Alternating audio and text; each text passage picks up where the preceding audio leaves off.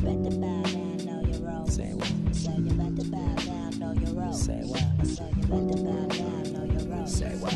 Know your role. Say what? I know your role. Say what? So you better bow down, know your role. So you better bow down, know your role. So you better bow down,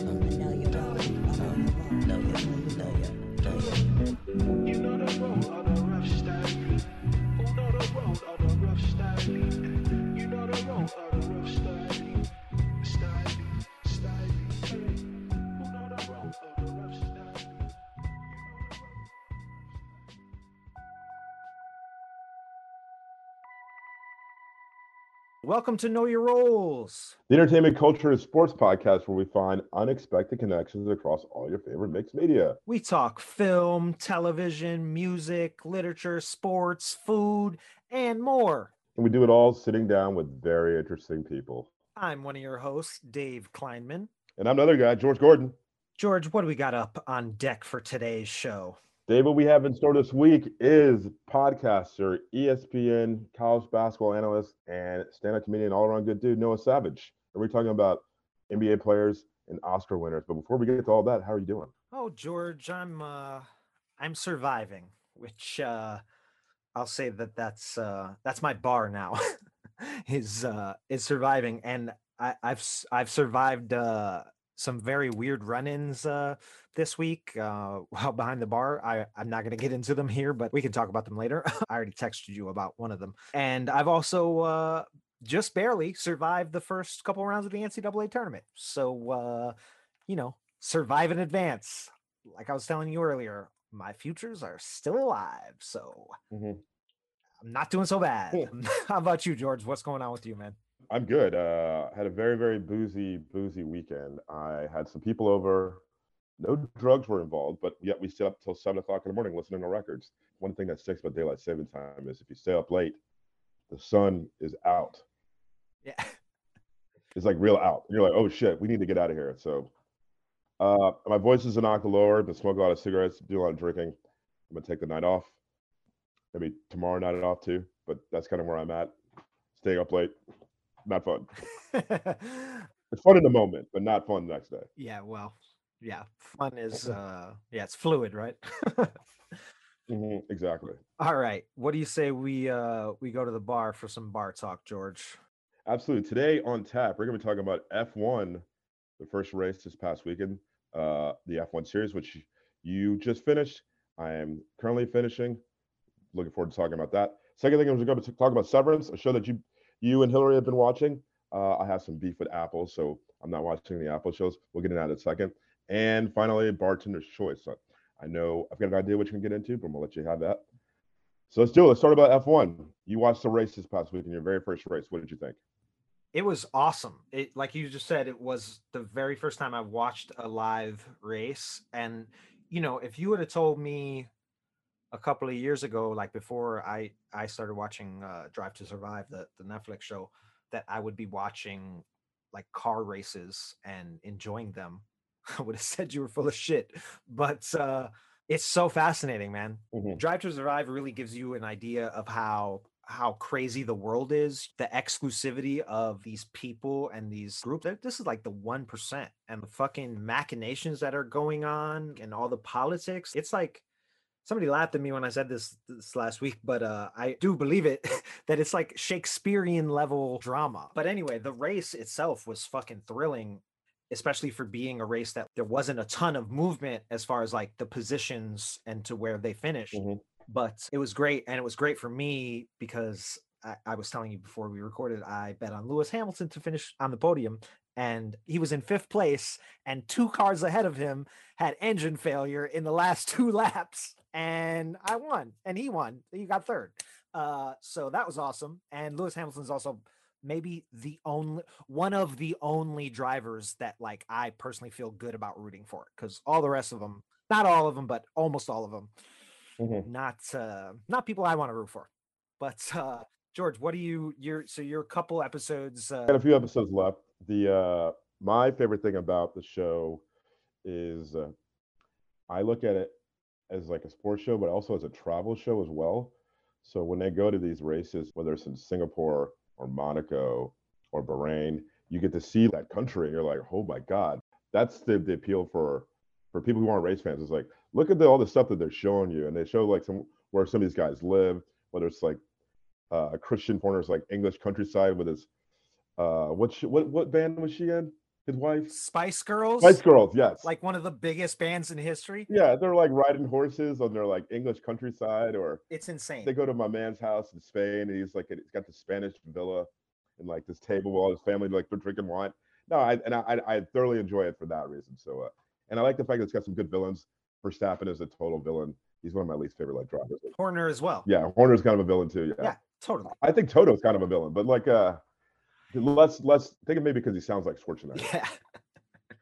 he he is kind of a villain, but he's like the Yeah. more like the more likable one. He's the likable of the. He's like he's he's the anti-hero. He's not the complete bad guy, but I, Yeah. I do root for Toto because he's uh he's the principal for uh, Mercedes and Lewis Hamilton, and I love Lewis Hamilton. Even though my my my favorite driver uh, drives for uh, McLaren, it's no, it's it's, it's a great show. So Wait, wait, wait. Lando or or Daniel Ricciardo? I, I love me some Lando. Love me Lando. Okay, I was hoping you were going to say Daniel Ricciardo, although I've come around on him a little bit. Shout out to my regulars, uh, uh, Danielle and Summer, who kind of got me in, or who some of the people that have that highly recommended the show and, and F1, and they they love Daniel Ricciardo, and I I'm like not a fan of his, but I, he's growing on me. He's growing on me. Yeah, the uh the, the show was built around him in the first season and he became like a star. So that's the reason why you see the other guys, you see more of them like seasons two, three, and four, is because uh it's like Daniel got on there and they're like, oh no, this guy's a big deal. So And and since the show started, he hasn't won jack shit. So like that's also he's like probably the most popular person on the show because he is very Yeah. funny and he looks he seems like somebody you want to hang out with. Yeah, yeah, totally. Let's move on. What's uh what's next?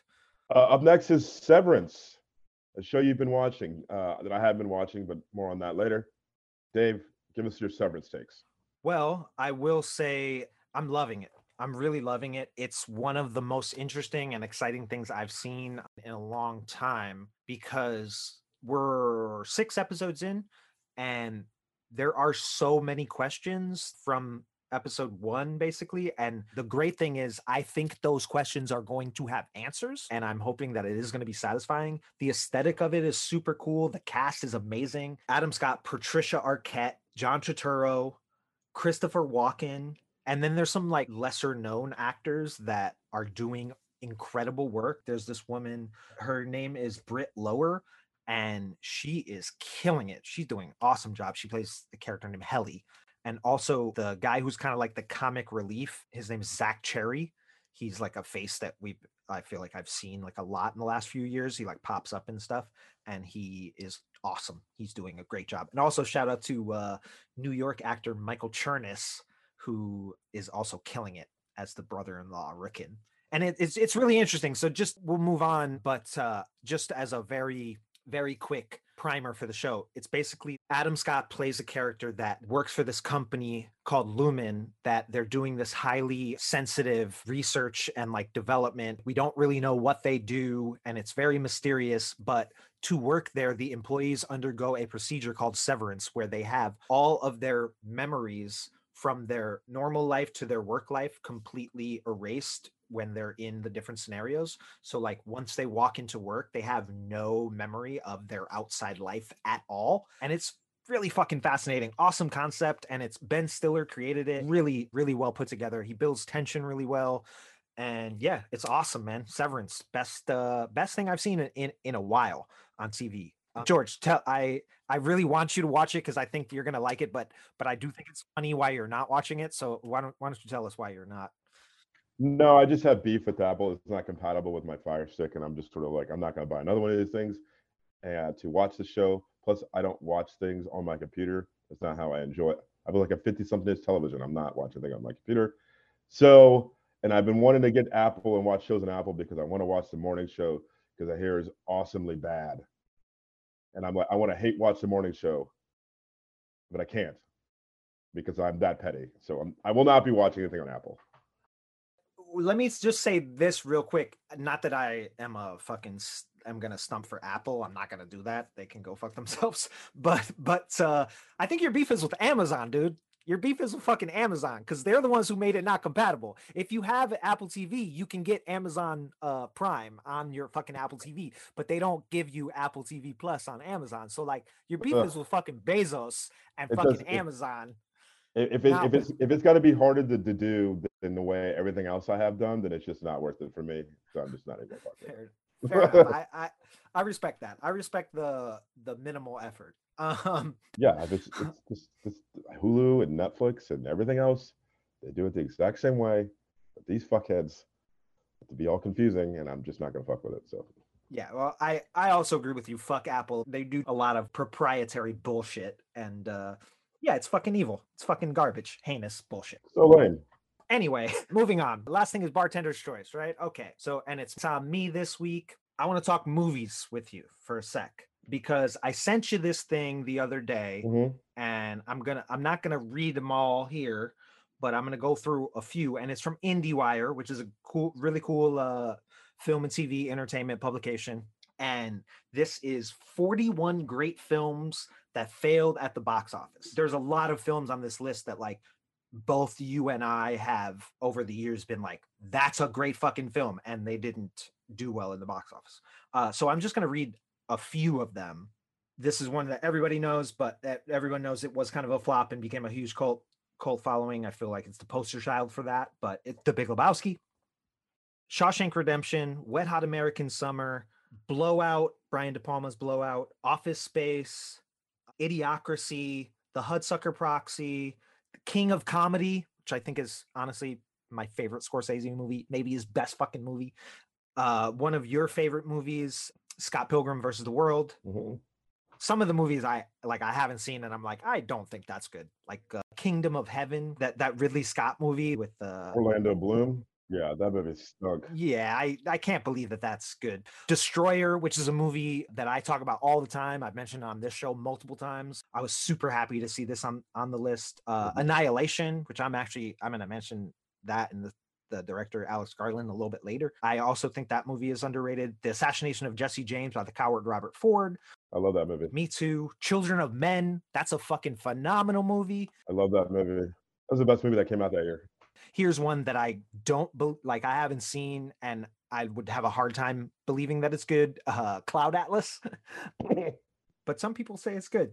The Fountain, The Master. Crazy that some of these movies did not do well at the box office because some of them are like so good. Uh Mulholland Drive, Only Lovers Left Alive, the Jarmusch film. I think that film is amazing. Uh Pop Star Never Stop Stopping.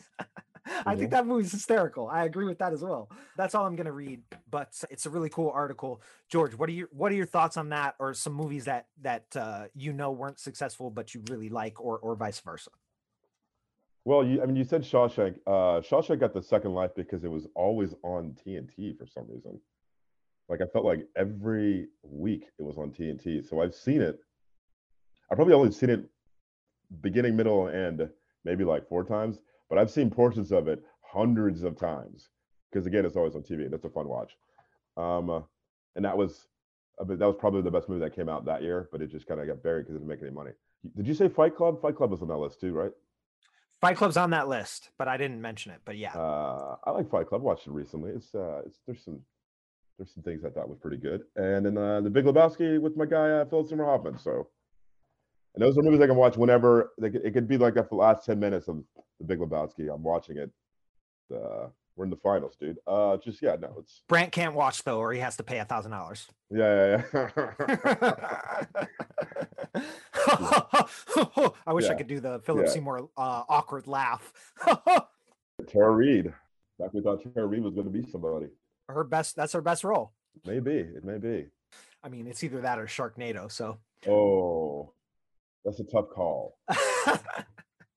but anyway, uh any other movies that you're that you uh Well, to, to bring it back, uh, a movie that I love that nobody saw, and uh, it is the reason why uh, Ben Stiller and Patricia Arquette are like really good pals, and why she was in Escape from Dannemora, and they've been friends for years. Is uh, the movie that I love from the '90s called Flirting with Disaster. It's a David O. Russell film. Uh, I still love that movie. It's so good, and uh, so and then nobody saw that movie except for us and like maybe five other people.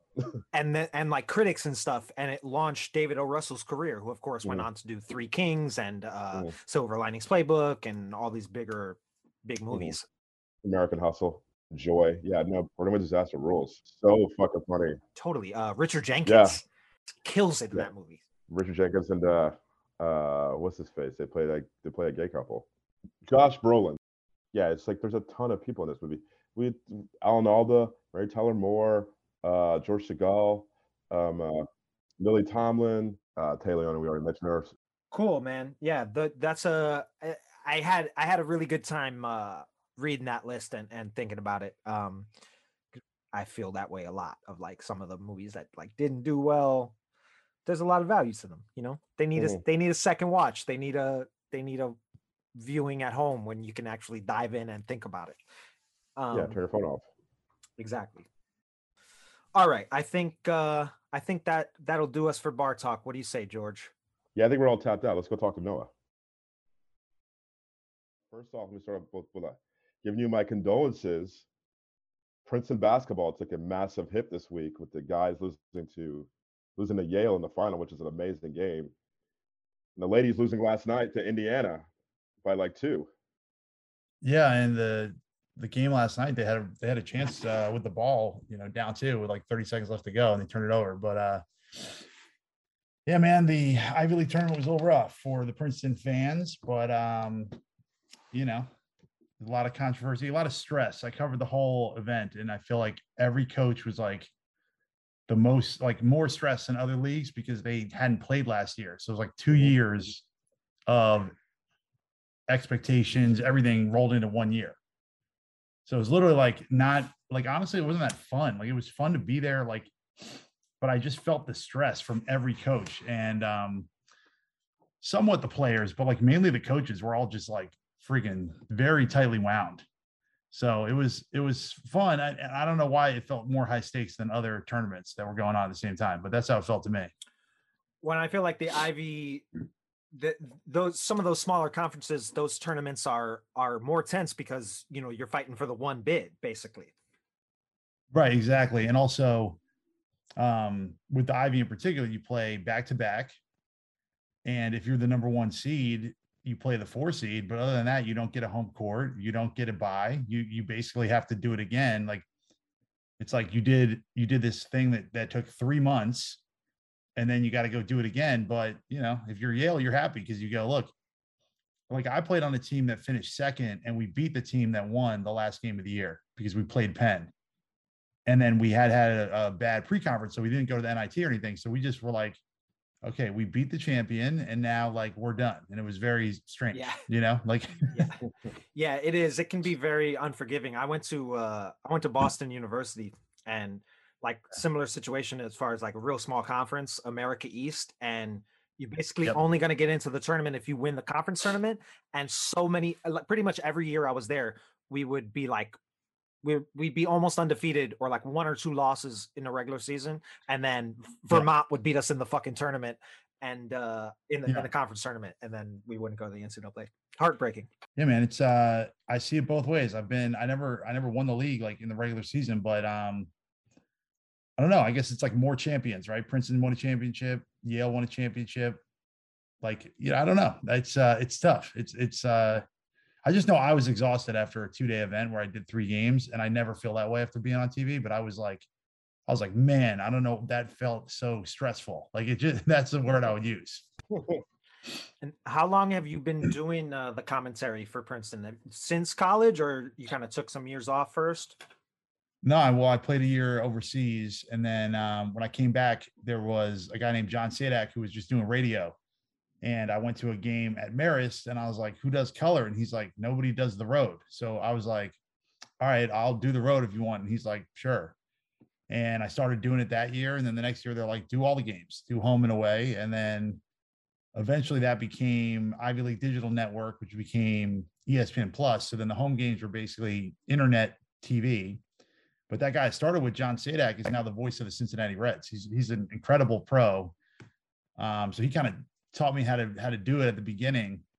And then my my wife's father um, is a broadcaster, and her grandfather was a Hall of Fame broadcaster named Bob Wolff. So, so Rick Wolff, the son, he watches every game and texts me like 15 times throughout the game and coaching me now. So that's helped a lot.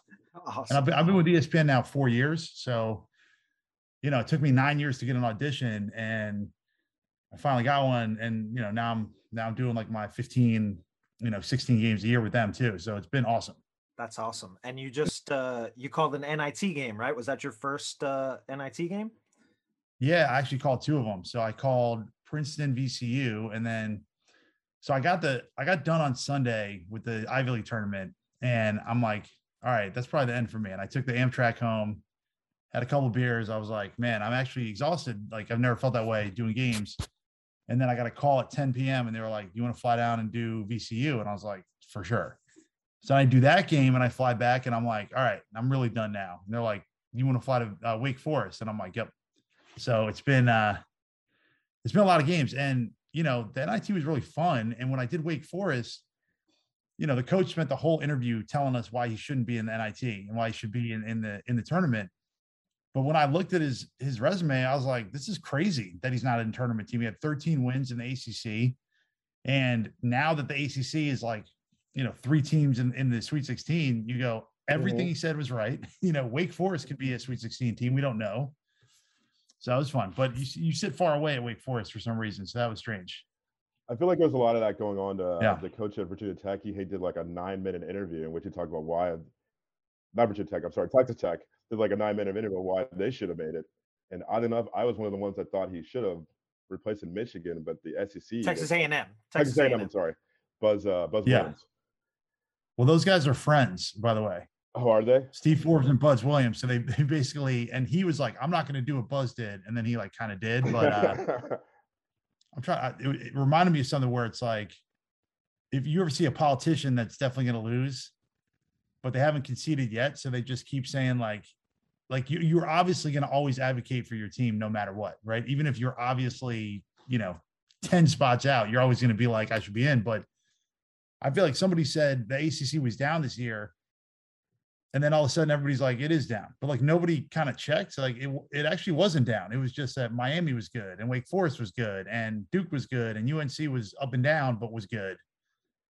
So I think it was like some of those brand names were a little down, like Syracuse wasn't as good and Virginia wasn't as good. So then they're like, the ACC is down. but it's like, no, it's not. It's like, it's really good. and- Louisville wasn't as good. And Florida State had a lot of injuries, uh, and those are kind of like the the teams in like the past like four or five years that have been historically really really good. Yeah. It just happened to happen. It's like this year, there's like, oh wow, there's some other teams in this conference that are better. Yeah, I, I love Florida State every year, and they really couldn't score this year. They, they just really struggle to score, and you know they're always a team where I'm like, once they get in the tournament, you take them to the Sweet 16 because uh, Leonard Hamilton only recruits tall guys. Like he has a height requirement on his team. If you, it's six five and above basically, and he usually has two seven footers. So it was surprised, but I, I always loved Florida State, and I was like, man, they really they're having these halves where they have like 15 at the half, you know. so I was like, all right, They've also got like they've got a lot of dudes on their team that need to put on some weight. There was a couple of guys who just just rail thin, and we're gonna get into Chet Holmgren a little bit later. oh nice, okay. uh, in this interview. Dave knows this, and I know this, but I want you like to explain to our listeners uh, the influence of Pete Carril and and uh, the Princeton offense because his fingerprints are still on that on that team, and he hasn't coached there in, since '97. Yeah. So um, they don't. First of all, the current Princeton team does not run the Princeton offense at all. They they fly up the court. They shoot a ton of threes. They score 80 points a game. They were 10th in the country in scoring. Mhm.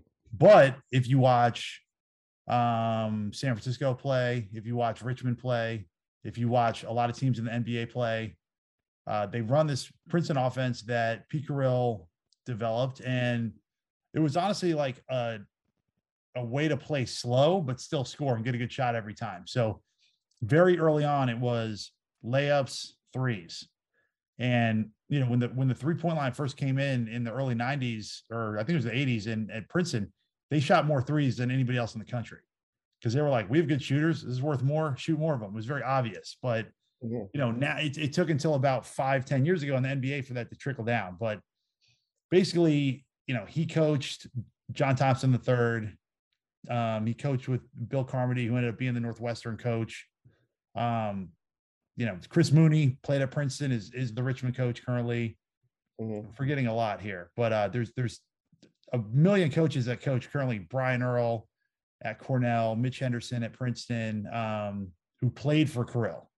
And then when you put in the guys who played for the guys who played for Carril, then it's like even more around the country. And then there's the guys like Herb Sendek who they run Princeton offense and they've made an entire career off it. Uh, and they weren't really Princeton guys; they just like the offense. And um, you know those NC State teams in the in the early 2000s were really good, and they ran Princeton. I mean, is that a is that a good answer? I don't know what to like. Get Uh, no, I think it's a great answer. But um, it's a lot of dribbling at guys, handed off, a lot of drift screens, so you're running away from the basket, and a lot of backdoor cuts. So you know, every everybody plays in the style that can dribble, pass, and shoot. They don't have you don't have big guys that just like exclusively post up and, and aren't able to dribble or pass. To your point, like the NBA has a, I mean, almost everybody in the NBA plays that way now. I mean, it's so much so that like if anybody hits a fucking mid-range jumper, they're like, the mid-range jumper's coming back, you know, like like Yeah. uh, you know, because yeah, layups and threes is really like the way that the game kind of morphed into how you score, you know, and ball movement and like like you said, dribbling and running away from the basket, like to to open up lanes and and uh open up shots. Yeah, and having like really good spacing. And when you, you know, when you have NBA guys like like we ran it when I was in school, you're gonna run it like one, two, three times before you do anything because you're like waiting for a perfect opportunity. But you know, if you're like the Sacramento Kings, you run it once and Peja Stojakovic is wide open, he shoots it. You know, so um, it doesn't have to be a slow offense, but it can be, and it can actually be a really good driving offense if you know how to do it.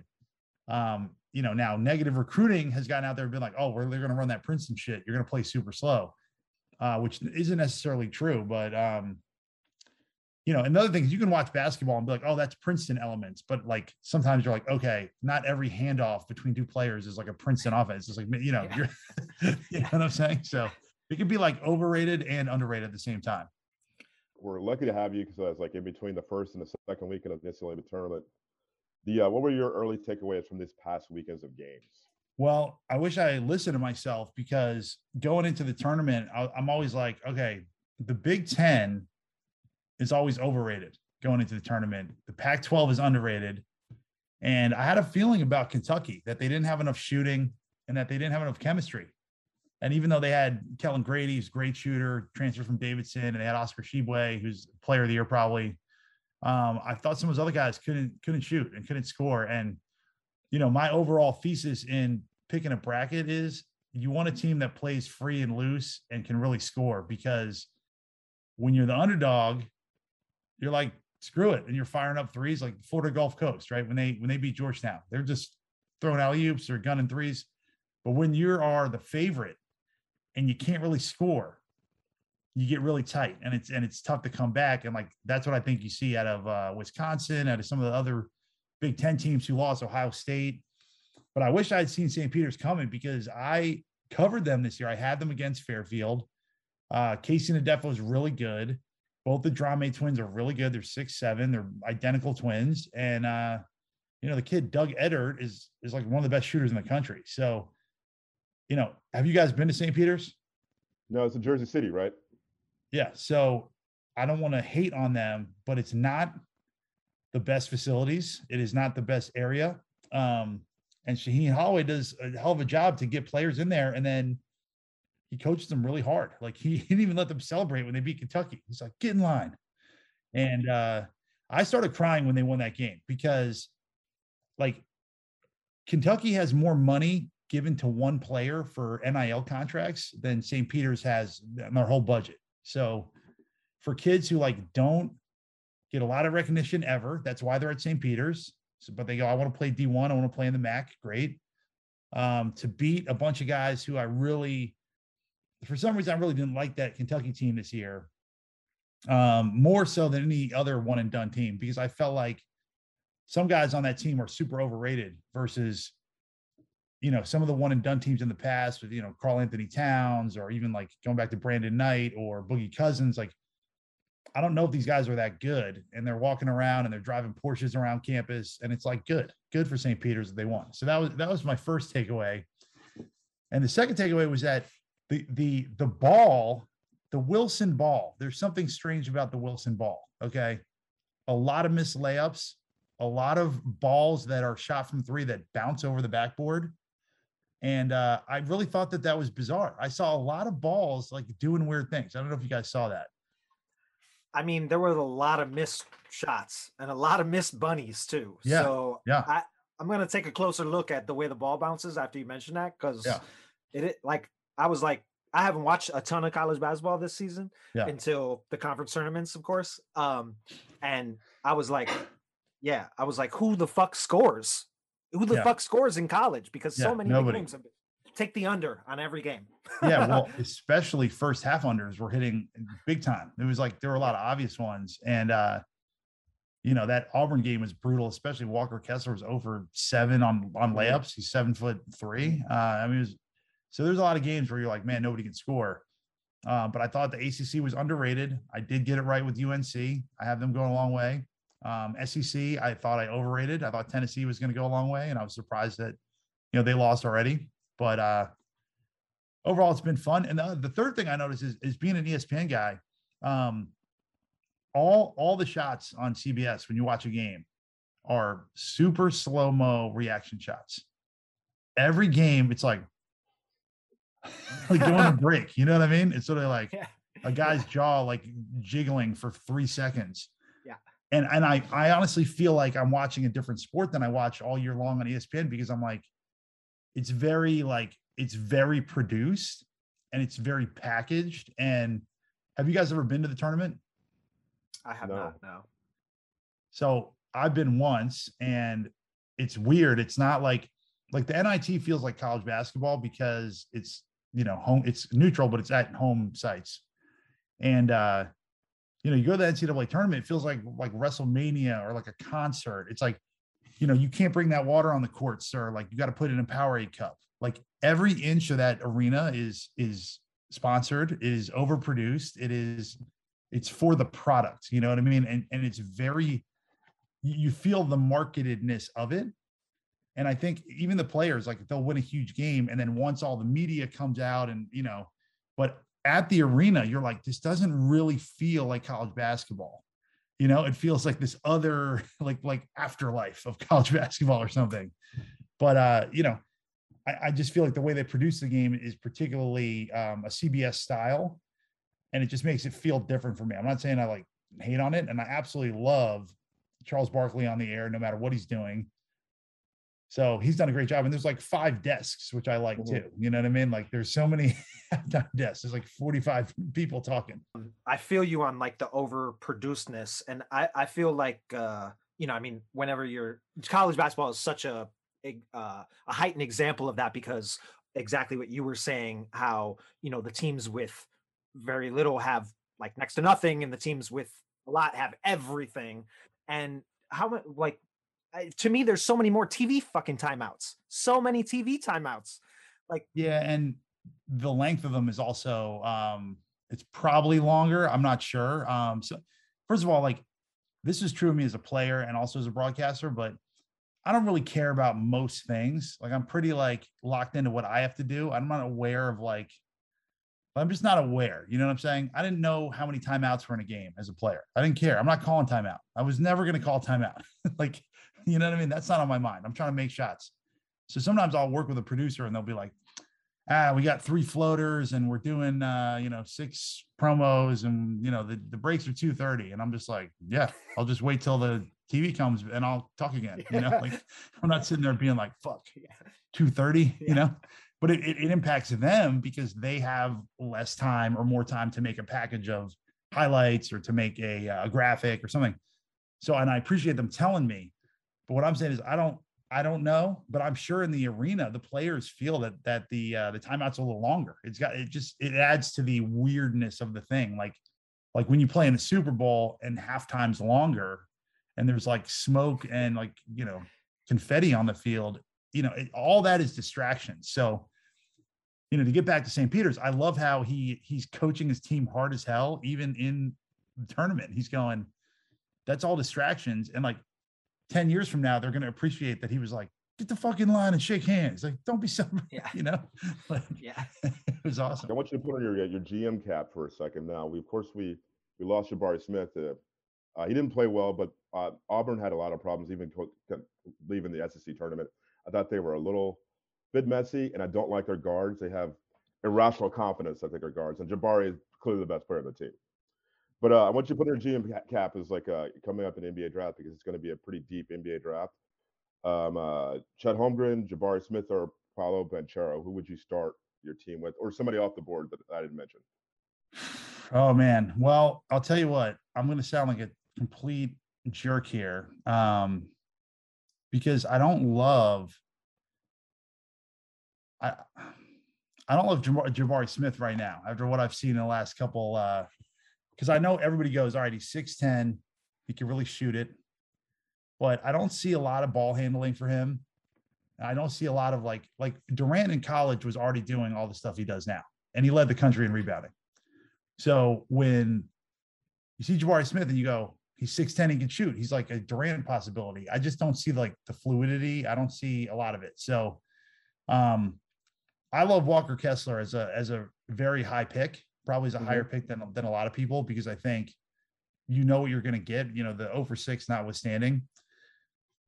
I probably like Banchero out of those three the best. Um, Chet Holmgren always puts up these monster lines, and he reminds me a little bit of uh, of Joakim Noah, who would I would watch him, and by the by the eye test, and I played against him in high school, and my really good friend played with him in co- or played with him in high school. I'd watch him and I go, man, the guy shoots a sidewinder 14 footer. He, you know, he can't shoot. He's whatever. And then you look at the stat sheet and it's like he had 30, 15, and 11 blocks. And and the stat line that um, Chet Holmgren are, are putting up makes me say you got to take, you have to take him. You have to take a chance. He's really fucking skinny, man. So Like, skinny. He's so skinny. he, he he's he's skinnier than Durant was at that age. He's about the skinniest guy I've ever seen be good. You know, he's like a a Shawn Bradley comes to mind. Like he is that skinny. He can shoot it. I think that's been a little, you know, that can get overrated a little bit when you're seven two. They go, oh my god, he made a three. Like that's Yeah, wild. He shoots 30%. Like, oh my God, because he's Right. seven feet. I know. Like- exactly. So I'm not like fully sold on any of those guys. I really like Jaden Ivey uh, from Purdue. Mhm. You know, he he's he's wildly athletic, and like there's not a lot of room in the college level, and he still he he blows by his guy, and it's like his whole entire body is around his guy, his chest, his shoulders. He's not like you know a quarter step on him and make a layup. He's completely by his guy in a very tight court. And I played it. I played in NBA courts where we do the NBA line and NBA players. And even a slow MF like me, you can get around guys because there's so much room. So a guy like that, I go, he's six four, maybe six five, but he's like a super athlete. I like him. I like I like Jaden Ivey probably the best out of this group. Um, maybe maybe Keegan Murray's in that conversation too. But uh, I'm pretty low on Jabari Smith coming out of this tournament um, because his his level of being able to create isn't that good, and his level of shooting on the move isn't that good. Or maybe I'm being a hater. No, no, no. I mean, like, uh, my my concern with Chet Holmgren is like, I went to Memphis and I watched every minute of that Memphis game. It's like, he definitely needs to put on weight, but I'm not really sure where it would go because his Yeah. frame and his shoulders are also very small. Yeah. Yeah. I don't know if he has the frame either to put on a lot of muscle. He like I feel like he has no middle ground. He's either going to be a complete bust because the expectations are so high or he is Yeah. going to be a star. Um but like well, like what's his what's his uh, ceiling? Uh, Porzingis. I guess so. That's who I was going to say. I guess so. And like has Porzingis even reached the ceiling that he had when he, you know, after his first year? No. I mean, most I mean. mostly because he's not healthy but like also like if you're if you're seven feet tall and you weigh 130 pounds can you stay Yeah. healthy can you stay healthy like i don't know Yeah, and like, is are you going to draft the guy where you go best case scenario? He's Porzingis. yeah Like, yeah. if you love Porzingis that much, get Porzingis because he's already out there and nobody's particularly in love with him. Yeah. So, um, you know, the guy I really can't figure out, and I, start, I started to do this to you, George, but uh, the Jalen Duren. I'm like, guys like that grow on trees in the NBA. I really don't get it. Like Mhm. I don't. Am I crazy? I'm like he's really strong. He can really jump. That's it. Like that. You know, like his what's his his upside is Dwight Howard, and it's like not even close. Like he's not even gonna. I don't think he's even nearly that good. Am I crazy? No, no, no. I he was a, a bit of a disappointment this season. I, granted, they played better as the season went on. The last like 14 games, he was averaging like 16 points and like eight rebounds. But I'm not sure if I see it as well. I did like the fact that he fought, but he was getting Drew Timme was teaching a master's class on uh, low post moves, and he was just going Yeah. for all of the fakes, all the drop steps. Uh, yeah, Drew Timme. I- Drew Timme, Drew Timme could be a good pro. he could be, yeah. Like, why can't he be Kevin Love? And I hate I hate only comparing white guys to white guys. It's something I don't do very I often. just about to say the exact same thing. Yeah, but like he kills guys, and it's like how many times does he have to kill everybody Right. before we go? Oh, he's actually good, but like I don't know. What he was doing in that second half, I'm gonna go even further back, is like uh it felt like the second coming. Again, we're gonna compare a white guy to white guy to Kevin McHale. Just he was doing all of the moves and they just could not stop it. I think he scored 18 in the second half. Yeah, and like both We were hands. very much in that game. Yeah, in both hands, and he's and he's probably bigger than people realize. He's probably legit six ten, and he's, you know, when he gets a drop off, he dunks it. Like he's reasonably athletic. I just think like it- it's tough too because you you could go Luke Harangody, like he was the Big East Player of the Year and couldn't stick in the NBA. So you, you do have to look at the tools as well as the production. But sometimes I'm like, all right, guy's been good for four years. Guy's been killing all college basketball for four years. You got to give him a chance, I think. well he's like the opposite of of uh holmgren you know what i mean holmgren has Yeah. all the polish as far as the game goes like he can he's a seven footer who can handle the ball he can shoot he can he he's a fucking whirling dervish you see him do spin moves from the three point line and end up at the at the rim in two two strides and Yeah. and but so everybody falls in love with that but Yeah. but uh timme is just like low on the blocks doing the dirty work and but he's he's smart and he plays Yeah. he plays smart so you could see a guy like that having success in the pros Yeah, no doubt. And I'll give you two other names that I really like. Um, Michael Weathers and Marcus Weathers, who play at SMU. They are crazy, crazy, stupid athletes. Like stupid, like fast, long, dunk it like with their face at the rim.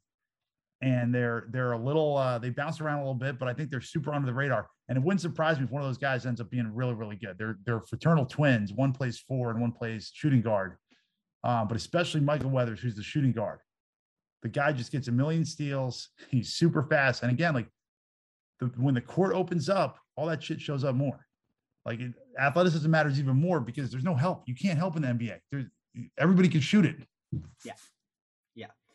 Um i'd love to uh backtrack a little bit on like some of the things we are talking about about the differences between you know playing or just being at a duke versus like princeton what was Sure. what was playing basketball for an ivy league school like like did did people Mm. you know because at a duke you're you're like a celebrity on campus and at, at Yeah. a princeton like do people even care do people know No, well, one time our coach goes, you know, Princeton basketball is a huge deal everywhere except for on this campus.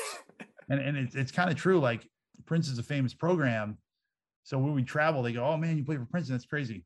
Um, you know, we had fans come to our games uh, from the town, but like the students didn't particularly care. And I remember as a freshman, you know, I scored 16 points. We beat Rutgers, Big East team. Okay. When we had a big win in high school, like the whole next day was great because every kid, every teacher, everybody, like it was like Friday Night Lights. Like you're just the man. So I go into my class and I'm like expecting like some kind of love and just nothing. And it was like, okay, we're at Princeton. Like every Princeton student is like an individual like brand. Like they're there to do homework. Like that's, you know what I mean? Like they want to do work. And all that kind of like, you know, there's a um, a currency of busyness. Like they're like, we're so busy, dude. I'm so busy. So so much work to do. And they just say work it's like they're training to be investment bankers like like just being busy and um but the other athletes get it you know the other athletes end up being your your great friends and you know some you're friends with people who are not athletes too but you know, you get there on campus and you have this orientation that's for the students at large. And it's like, we have all these clubs and we have all this cool stuff you can do and you can get all this. And then two days later, your individual workouts start and you realize like, that's all a fantasy. I'm all, I'm, I'm going to be living at the gym, you know? So it's, it's much harder to be a Princeton athlete than it is to be a Princeton student at large. It's, it's basically a, a country club experience if you are just a student at large because I couldn't believe how much time I had my senior spring once once basketball ended. It was like, wow, this is like this is a long day when you're not uh, you know, lifting at 7:30, go to class all day, back down to the gym at three, you know, you're getting out of the gym at eight. So, you know, it's a lot of time. But uh it was a great experience and uh you know, incredibly lucky to play there. I played a lot. I got a lot of playing time. I didn't, I didn't win that much, but uh, we went through a couple coaching changes. And um, you know, that being said, like if you play at Duke, you play at UNC, you're a lot, you know, you fly charters, number one. You fly, uh, you eat, you eat really well every meal. You get a stipend. Um, you're on scholarship. You know, we weren't on scholarship. We got we got admission. And then I, I graduated with a huge amount of student loans. Um, you know, so it's a lot of differences, but uh, you know, at age 36, like the Princeton degree matters more and more like the further out I am. So I think it's a good deal. You know, you come here, you play basketball, you get a Princeton degree. I think it's a pretty, pretty great deal. You were there like post Thompson because I think Thompson takes the uh the Georgetown job in like 2005. Is that sound about right? Yeah. So he recruited me, and then that summer he called me at 7 a.m. and was like, "I got the Georgetown job." Um, and I was like, "Okay," like waiting for him to be like, "And I'm taking you with me." And he's just like, "Anyway, uh, see you later." so uh, then I played with this other guy, Joe Scott, and then I played um, for Sydney Johnson, who ended up being, you know, he was the coach of the team that lost by two to Kentucky, and then went to Fairfield that off season. Um, so yeah, it was, but that's a bizarre thing too, because I spent, you know, three years of my life being recruited. I commit to this guy and then he leaves. So it's like, I spent like, you know, millions of, of hours playing in AAU, playing in camps, talking to coaches on the phone, like boiling down a decision. da, da, da, And then it's like, anyway, I'm going to leave. Uh, so it's kind of funny because it's like, well, fuck it, it's still basketball. So you just go ahead and play and, you know, but it's like some of those conversations, I'm like? I don't know, like, like not with him. I'm talking about with the other coaches where I'm thinking about the campus and the this. It's like, you, you might show up, it might be totally different than than the conversation you had anyway. So it's like, I don't know. Yeah, well, that speaks to what you were talking about earlier of just like, you know, the differences between a Georgetown and a Princeton of like the coaches have mobility, you know, so of course they're going to Yeah. take the the jobs that they get offered where the money is a lot more and like the Yeah. the profile's a lot higher, you know, but it it really sucks for those players who made their decision based on the coach basically, you know. Yeah. Well, also like there's so many styles of recruiting, and it's really weird when this coach basically like, you know, they put you on the video board, they give you a jersey, a photo shoot, you have a, a steak dinner, we we love your game, da da da. And that's what that's like the the basics. There's there's other stuff that goes on that's like beyond what I got. And then you get on campus, and then the coach is like, "You motherfucker, you're a piece of shit." And like, it's such a like, why not just be like even keel? Be like, look, we like you. And that's actually how John Thompson recruited me. He's like, we like you. We want you to come to Princeton. You got to become a better shooter. You you you're a good high school shooter, but at college you got to be a better shooter. Like you're and like it was all like one sentence. And he's like, you probably didn't expect me to say all that. I was like, no, I liked it. It was like good. It was it was honest. You know, it's like you want to play, you got to like be a great shooter. You can't be this like good high school shooter. Like you know, so it's a lot of uh there's just like a lot of bullshit involved in the recruiting process and it's probably worse now than it's ever been because now you got name image likeness. So you're talking about legit money. You're talking about hundreds of thousands of dollars millions of dollars if you're the right player the right quarterback. And then you're talking about like social media all the bs that goes on with that all the are you doing it for the likes? Like beneath all those layers like you actually have to play basketball and when I talk to kids about making this decision, I'm like, it's about playing time. And uh, well, I say education first, but I don't really believe that because I, I just go like, you know, you're going to get a good education, go to college, any of these places, but then it's about playing time, and then it's about if you like the coach, because you can't fathom what it's like to be the star in high school and get to college and not play. It sucks. So a lot of kids are like, oh, I'm going to go to, you know, boom, this this school. It's in the the ACC. Blah blah blah. You'd be happier going to the A10 or going to another school, you know, in the conference where you're going to play because you actually like to play basketball. You don't like to sit and watch basketball. We're still in kind of the early stages of like NIL and and uh, those kind of ramifications. But do you personally do you think it's going to level the playing field uh, a little bit more? As far as like, um, I don't goes? think. No, I don't think it does anything. I think it keeps the playing field where it is. It just makes it more um, above board. You know, it's it's a lot like legalized sports gambling. Like you know, you used to be able to text your bookie and you put in the screenshot of the of the line, and now you go, I'm gonna just go to DraftKings and it's on my phone, and nothing changed. Um, it's like legalized weed. Did a bunch of people start smoking weed because it got legal? Like, damn, I wanted to smoke weed, but I just didn't do it. No, you know, like, it's like I was waiting for it to be legal. Yeah, she's like different people making money. You know, who probably who shouldn't be making the fucking money off of it anyway. Once it goes, right, exactly. like Right. So you you know you go if you, I like weed, well now I'm, I'm going to keep smoking it. If I never smoked it anyway, I probably won't start. You know, and it's not like you know schools in the MAAC. It's not like St. Peter's was hitting people up with huge NIL contracts. You know, their NIL is probably zero. I don't know. Maybe there's a Honda dealership that's paying guys a hundred bucks or a T-shirt thing or an Instagram thing. Who knows? But like, if you're going to Kentucky or you're going to these places, you're getting a bag of of money and you might have to do a like I saw a guy from GW and he was doing a Honda commercial and it was like the local guy and who knows so who knows how much he got for that but I think it's the like it was most important for the guys like Baker Mayfield or uh or Durant or you know guys who are national story or or Zion is the best example. He was the story in college basketball when he's in school. Like he of course he should have got a Nike deal. He was already a pro athlete at that point for Noah Savage, you know, would I have gotten like a free sandwich from Hoagie Haven in my day? Like maybe. I hope so. Yeah. I wasn't getting a call from Nike. Yeah. Like yeah, when those guys I mean? are getting so, money anyway, they're like they were getting money anyway, but they were doing it, you know, like you said, not above board, and then getting punished for it. Exactly. And it's like I don't have a problem that basketball players and football players were getting money the problem was we supposedly all agreed we're not going to pay these guys, right? So then you're paying them and I'm not. Now that's unfair to the competition. So now if it's all above board, you go, shit, how do you win at this school? We got to find an alum who's willing to pay some money or or a company that's willing to do something where they they can use this guy's image. But like the the whole the whole idea of amateurism is like completely insane. And uh it's really a bizarre concept, right? It's like um it's like you go to stand up and then the club owner goes, We're not allowed to pay you because we all decided we can't pay you, all the club owners. But everybody's here to see you, but we can't pay you.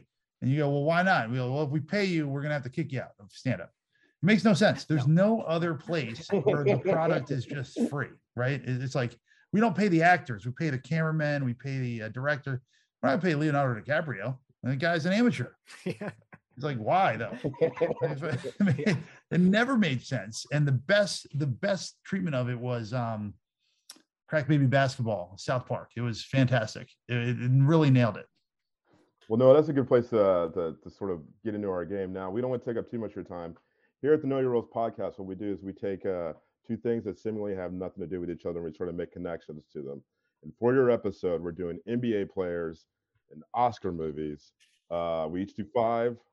Uh, I'll go first. Yeah. Dave will go second. And you, as our distinguished guest, is going to go third. Uh, my first NBA player is one of my favorite players in the NBA. I just love this, this stat line that he puts up.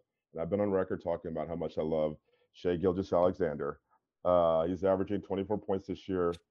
Uh, his three point shooting is not great, but it still gets some work. He's only 23 years old. I love the fact that he gets to, he averages getting to the free throw line seven times a game. That's just that's just phenomenal. So for me, the Oscar movie that I have him compared to because he does so many great things well is Silence the Lambs, which won Best Picture, Best Director, Best Actor, Best Actress. The big the big four there. So Shai Gilgeous-Alexander is the Silence of Lambs of Oscar winners. Wow. Hello, Clarice. Uh, listen, I have uh we might have a we might have a, a, a parallel when I go later. Right on. right on. That's awesome, George. I I feel like both both SGA and Silence of the Lambs are things that people know are really good, but they're still underrated. Um, Mhm. and but my first one is a basketball player and a movie that I'm gonna put in the category of uh, stinker. this is this is my only one where where I don't actually like either either thing, and and Mm. uh, it's uh, in both cases they're overrated. And the basketball player player is Tyler Hansbrough. And I wanted to choose uh, a bunch of college players in in honor of uh, your your appearance, Noah. Um, and Tyler Hansbrough was one of those guys, played for North Carolina, uh, big beefy beefy post player. But like we heard all this stuff about you know how he's gritty and uh, determined and like you know a grinder and all these all this bullshit code uh, code words. White. Yes, exactly exactly and he's corn fed you know like all this Right. bullshit and uh you know he was a he was a lottery pick but but again he wasn't a top five pick. I think he was like 11 or 12 so the nba kind of knew that he wasn't going to be a star and but but like the media didn't you know and he was he was billed as a star and he didn't last very long in the league. He played i think about five years and that's why as an oscar movie he's driving mrs daisy a movie that that won the fucking Oscar over Goodfellas and uh, uh, Do the Right Thing, and um, a movie that today is widely recognized as being bad, as being terrible. um, uh, even the people that were in it, Morgan Freeman, talk shit about it. Uh, and again, just like the commentary about Tyler Hansbrough, it's performative and overrated. And some people thought it was bad when it came out, but most didn't. So Tyler Hansbrough is the driving Miss Daisy. I like what you did there, and I have a, a similar one, one that I don't like, but technically won the award. That's how I did this one. Um, and both of these are are very overrated to people who know them now, but in in 10, 15 years, there's going to be a lot of discussion where they go, it was kind of garbage. And it's James Harden and uh, Shakespeare in Love, because I don't think anybody is like, yo, ah, Shakespeare, we got to put Shakespeare in Love on. Like, come over, we'll watch it. They're like, it's on TV. You have to watch it. Um, I think it's like really unwatchable. And when I watch James Harden, I find him unwatchable because not only does he completely dominate the ball, he's a lazy son of a bee, and he uh he's just boring to watch. I think the ball hog. I'm, I'm with that. I would add the one caveat of James Harden in important games. uh, because when he Right. plays the fucking Orlando Magic on a Tuesday, he's going to have a 50 point triple double.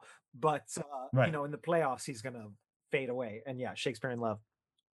Well, I saw him. I saw him live against the Suns before he got traded, and I was like, he's the laziest player I've ever seen. But he's such a good passer that I was like, he's gonna get a triple double. He was walking around. He was walking through the game, and sure enough, I looked up. I was like, that was the worst triple double I've ever seen. Like it was just It's garbage. amazing. George.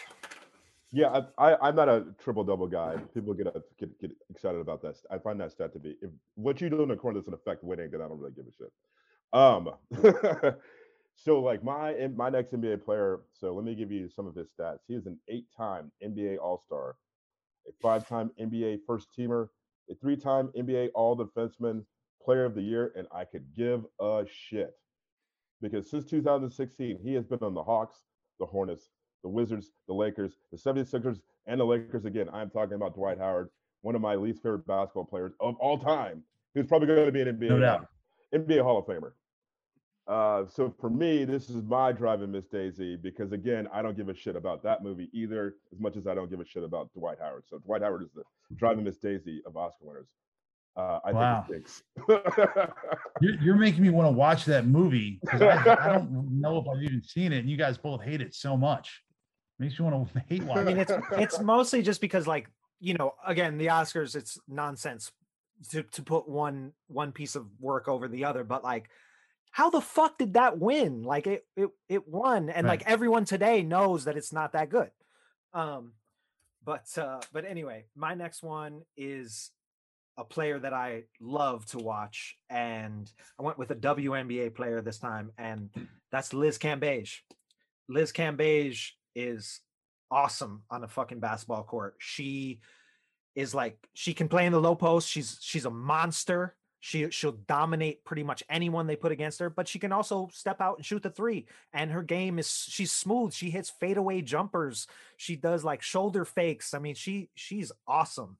Um and and like I said, uh, she's smooth and a joy to watch, which is why but she's a beast, which is why as a Oscar film, she's no country for old men, which is brutal and violent but extremely aesthetically pleasing and mo- moves re- Wow. moves really well. So Liz Cambage, No Country for Old Men. I've I've also seen her have a huge game. I went to the Westchester. Um, well, I went to Liberty, but it was up in Westchester, and she had like 48. So I I second that. Um, so here's where we got the parallel. Uh, these two are very great, and I think I think they are starting to be known as as great as they are. But I have Ja Morant and Silence of the Lambs. Um, both anytime they're on TV, you want to watch. Um, I've been kind of obsessed with both of them for a while. Uh, Ja Morant, I, I covered the OVC my first year in at ESPN, and I was supposed to do a Ja Morant game, and then they kicked me off to put um, Seth Greenberg on it because he was blowing up. But I was talking about him every time I did a Belmont game. I was talking about Murray State. Every time I did a East Tennessee, you know, game, I was talking about Murray State. So Ja Morant and Silence of the Lambs, which if Silence of the Lambs on TV, I'm watching the whole thing. I love Silence of the Lambs. It's uh, just the right amount of scary, but it is it's a it's a I think it's a perfect movie end to end. Here, here. I agree. Those are both both great. George. Uh, so my third one, um, we're going to talk about uh, LeBron a little bit because he's averaging 37 points per game this year in his 19th season. The Lakers are a bad, bad basketball team. Um, uh, and uh, whenever I watch them, I watch a lot of Lakers games because they're always on at night, and I usually get home a little bit later. Um, uh, I don't like what I'm seeing, but I enjoy it. So, so for me, he's like he's the Godfather two of Oscar winners. Like I've seen The Godfather two a lot of times, but now when I'm watching The Godfather, I'll just skip all of the the the Vito backstory and just watch all the Michael stuff. Which is how I feel about LeBron James. Is like I'll just like pretty much just watch the highlights and like enjoy it. But fundamentally, that is a bad, bad basketball team. So I, I would flip that because I I uh I want the De Niro stuff. I, I want and the re- the Yeah. rest of it's like the like the Russell Westbrooks and the uh, Malik Monks.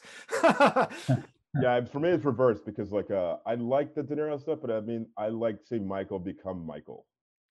Fair He's enough. like fully formed Michael in, in Yeah. Godfather 2. but that Lakers team is fucking awful to watch. Oh my god.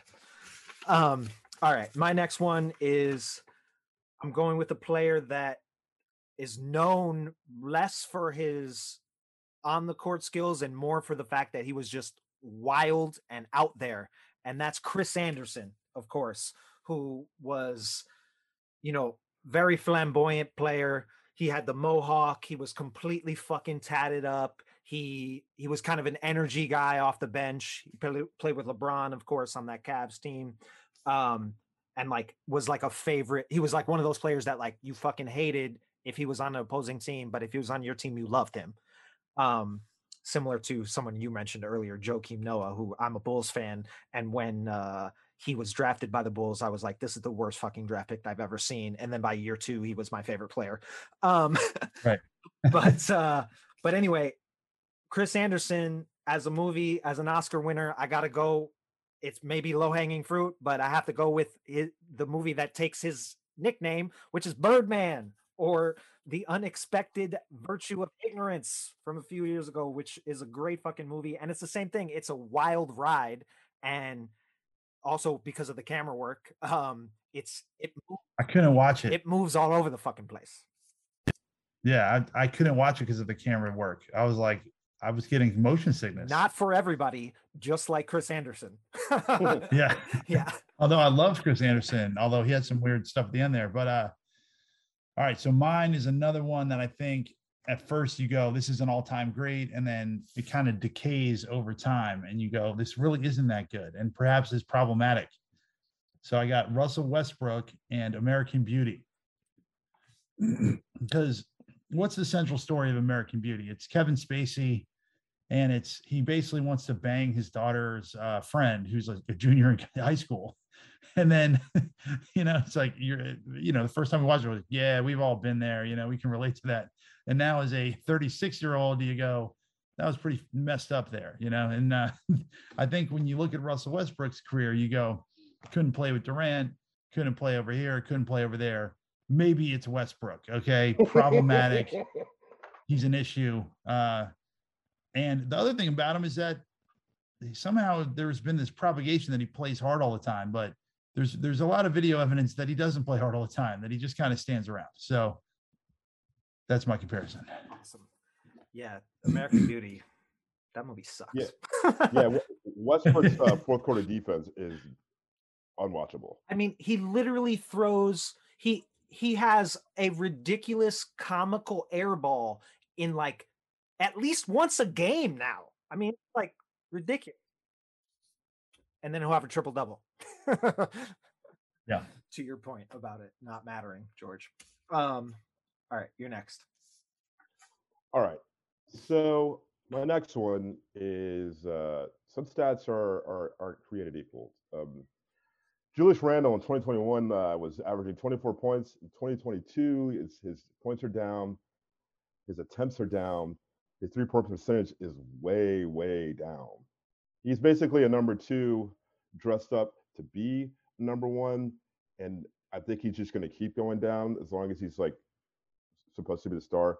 And this is where I put my American Beauty because I just like what you said, no, it hasn't aged well. And uh, Julius Randle's game has not aged well either. So that's where I put my American Beauty for me is Julius Randle. Wow. Yeah.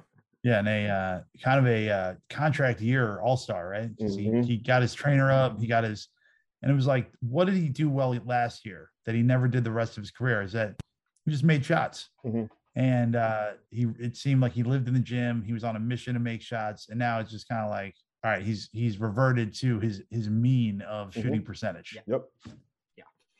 Yeah, a lot of turnovers, a lot of sloppy play. Um, all right. My next one is a player that I absolutely love, and he's definitely someone that we think of as being a great player, but he had a lot of famous um misses basically and uh it took him a long time and finally he succeeded to get in the hall of fame and that's chris webber. Chris webber of course you know going back to the college game we're all g- gonna remember forever the timeout that he called in the Michigan game. That team that was so uh, highly rated and and should have won and didn't. A- And uh, excuse me that that followed Chris Webber, and then he played for for Sacramento, who was probably one of the best teams in the past thirty years to never win, and they probably should have won one. I mean, if you ask me, they definitely should have won with that fucking Lakers series. That was bullshit. Um, with those terrible calls. Uh, and again, he's somebody that it took him eight years to get into the Hall of Fame. Chris Webber was as good as anyone playing the game of basketball while he played. I, I truly believe that. He was a joy to watch. He also was somebody who his game would translate extremely well to today's game, um, which is why, as an Oscar movie, he is a movie that was in a very uh, celebrated director's catalog, but it took this guy a long time to win the Oscar, which is The Departed from Martin Scorsese. Um, maybe not his best movie ever, Mm, but maybe yes. b- my favorite of his movies because it's so unbelievably watchable. That's a movie I can literally watch every day, and I I love to watch Chris Webber play basketball. Also, love Chris Webber on the commentary. I think he does a great job. Wow. Um, I'm not going to comment on that part, but I I'm gonna, Fair enough. Yeah, there's there's a, there's a lot to unpack here, and uh, I could not have disagreed. So, could here's my- agree- I was like, wow. I'm not Here's my commentary note to Chris Webber, and I would I would tell this right to him because I'm I'm a hu- I, I owned two Chris Webber jerseys. Okay, I had four basketball jerseys. Two were Chris Webber. I loved Chris Webber on the Kings. He doesn't take a stance sometimes with his commentary. He goes, "That was a bad turnover." On the other hand, you got to understand why he threw it. He, he doesn't want to make anybody mad. That's what I think. He's a nice person. Fair enough. And I would say, listen, Chris, it's okay. We know you know all these guys, but like, you know, you can be like, that was a bad pass. But he's a very charismatic, great looking guy. And uh, I'm a huge fan of him as a player. I'm going to stay right with The Departed because you brought it up. So my Departed comparison is uh, Klay Thompson because I think that everybody knows he's great, but I don't think anybody's real. Like, I don't think a lot of people realize The Departed won Best Picture. I think they're like, this is like a movie bros have in their DVD stack, and you know, it's a good movie, but uh, it's a great movie. And Klay Thompson is a guy who's a great player. He's an all-time great, but he's just a little overshadowed, you know, by Steph. But he's another guy where I'm like, every time he's on TV, I want to watch it, just like The Departed. Totally. George, why don't you uh, round it out? You know, I feel like we've we've we've we're, there's a lot of uh, a lot of lot of heads in here who are thinking the exact same way. Uh, my last movie is a part of as well, and I'm going to talk about my favorite player in the NBA, which is Chris Paul. Uh, I love Chris Paul. I hope he gets it done, just like Martin Scorsese and that Oscar that he got it done. So I'm hoping this year he gets it done. For me, Chris Paul is the departed. Love me some Chris Paul. Awesome. My last player and movie comparison are both things that like there were there were plenty of people who knew that both the director of the film and this basketball player were great and going to produce great results, but kind of only if you were paying attention, only in certain markets maybe. And the player is Luka Doncic. Luka Doncic is going to go down as one of the best, potentially one of the best players ever. He Mm. was the number five pick.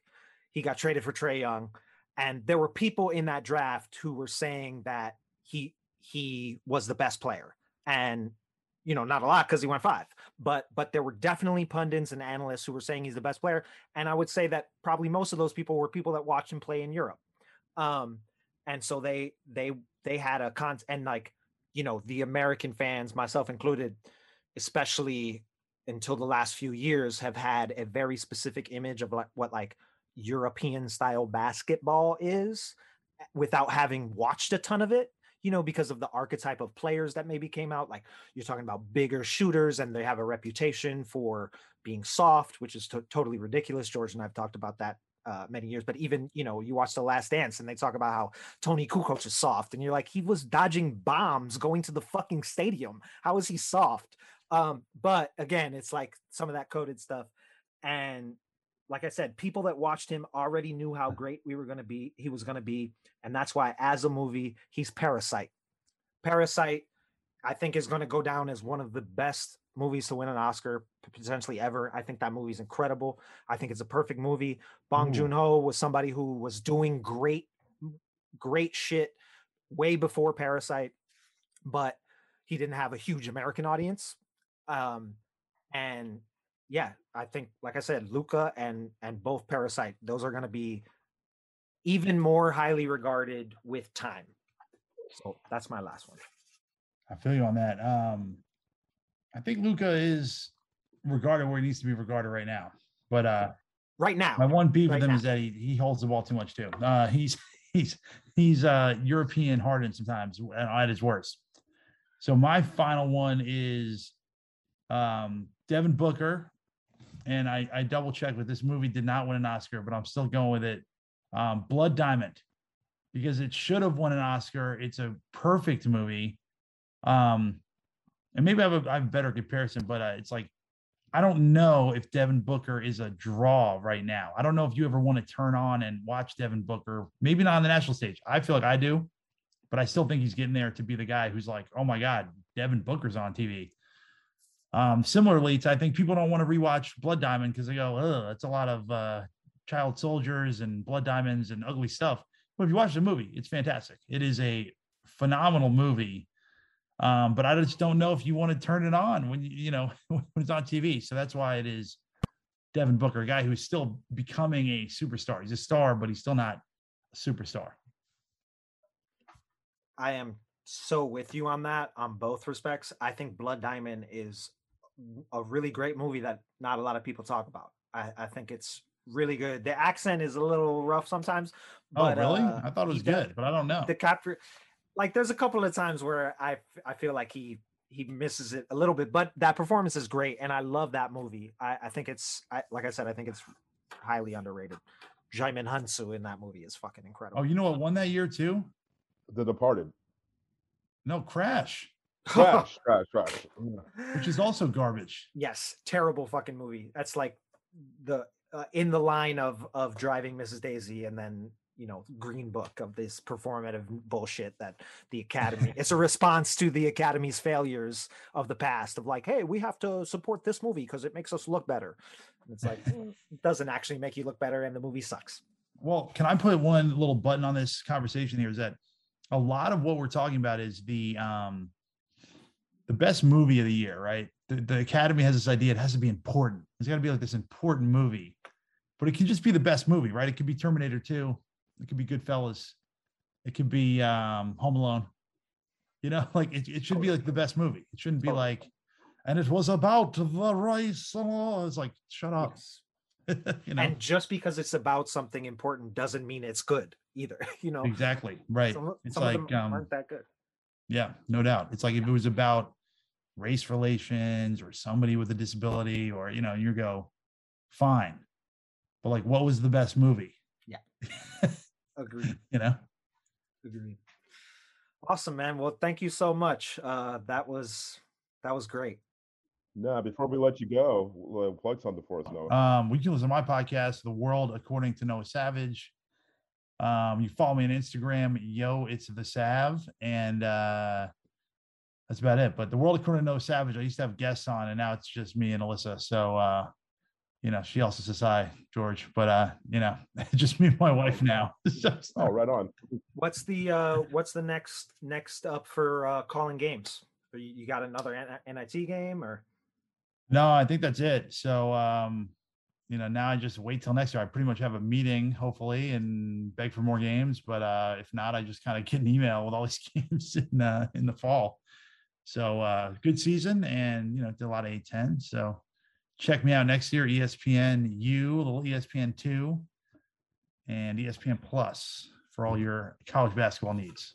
Totally, man. Thank you so much, and uh, good luck uh, with next season and and uh, all the all the stuff going on, man.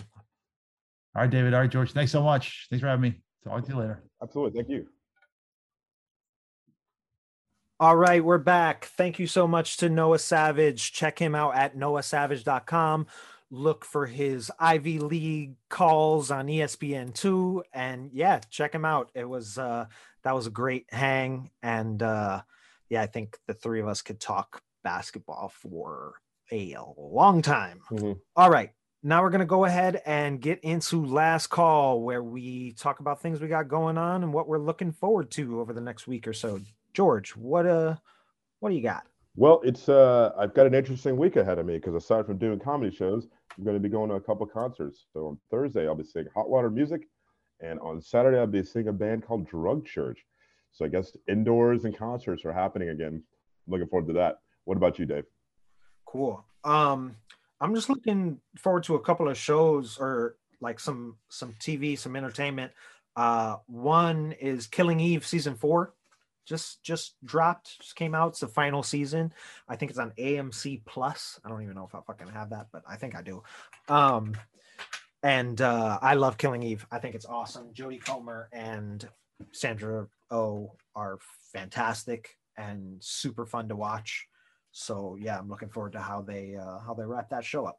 Also, there's a trailer. I watched the teaser for it, but there's a, a full trailer coming out like I think the day before this our this episode drops.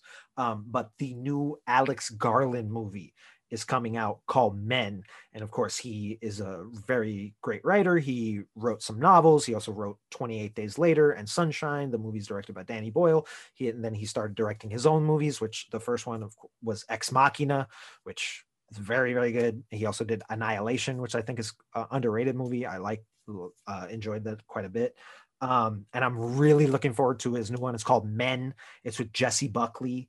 it looks super mysterious and creepy and weird, which is like kind of his his fucking go-to. Uh so yeah, I'm excited about that. Looks cool. And the only other thing is uh there's a movie on I believe it's on Netflix um called Windfall that I really want to check out. I'm really interested in it. It's Jesse Plemons and uh Jason Segel and Lily Collins and like Jason it's a thriller and Jason Segel or uh Jason Segel basically is like robbing these rich one percenters and, and like holding them hostage in like a funny games type uh weird summer house uh situation so it looks it looks cool it looks interesting i'm gonna give that a sniff. That's it for me. All right we're gonna go ahead and wrap up this show. I want to say thank you so much to george. Thank you to producer mary best thank you to all of you our listeners. Thank you to nate 88 alan Tack kid and kazo oslo for our theme song. Thank you to amanda zeller for our design. Everybody please subscribe rate and review know your roles wherever you get your podcasts. And yeah everybody be safe and just be nice just be like a good person like don't don't uh don't be part of a mob that comes to bars and, and Mhm. hassles people but Well said, Dave. Consider me better. See y'all next time.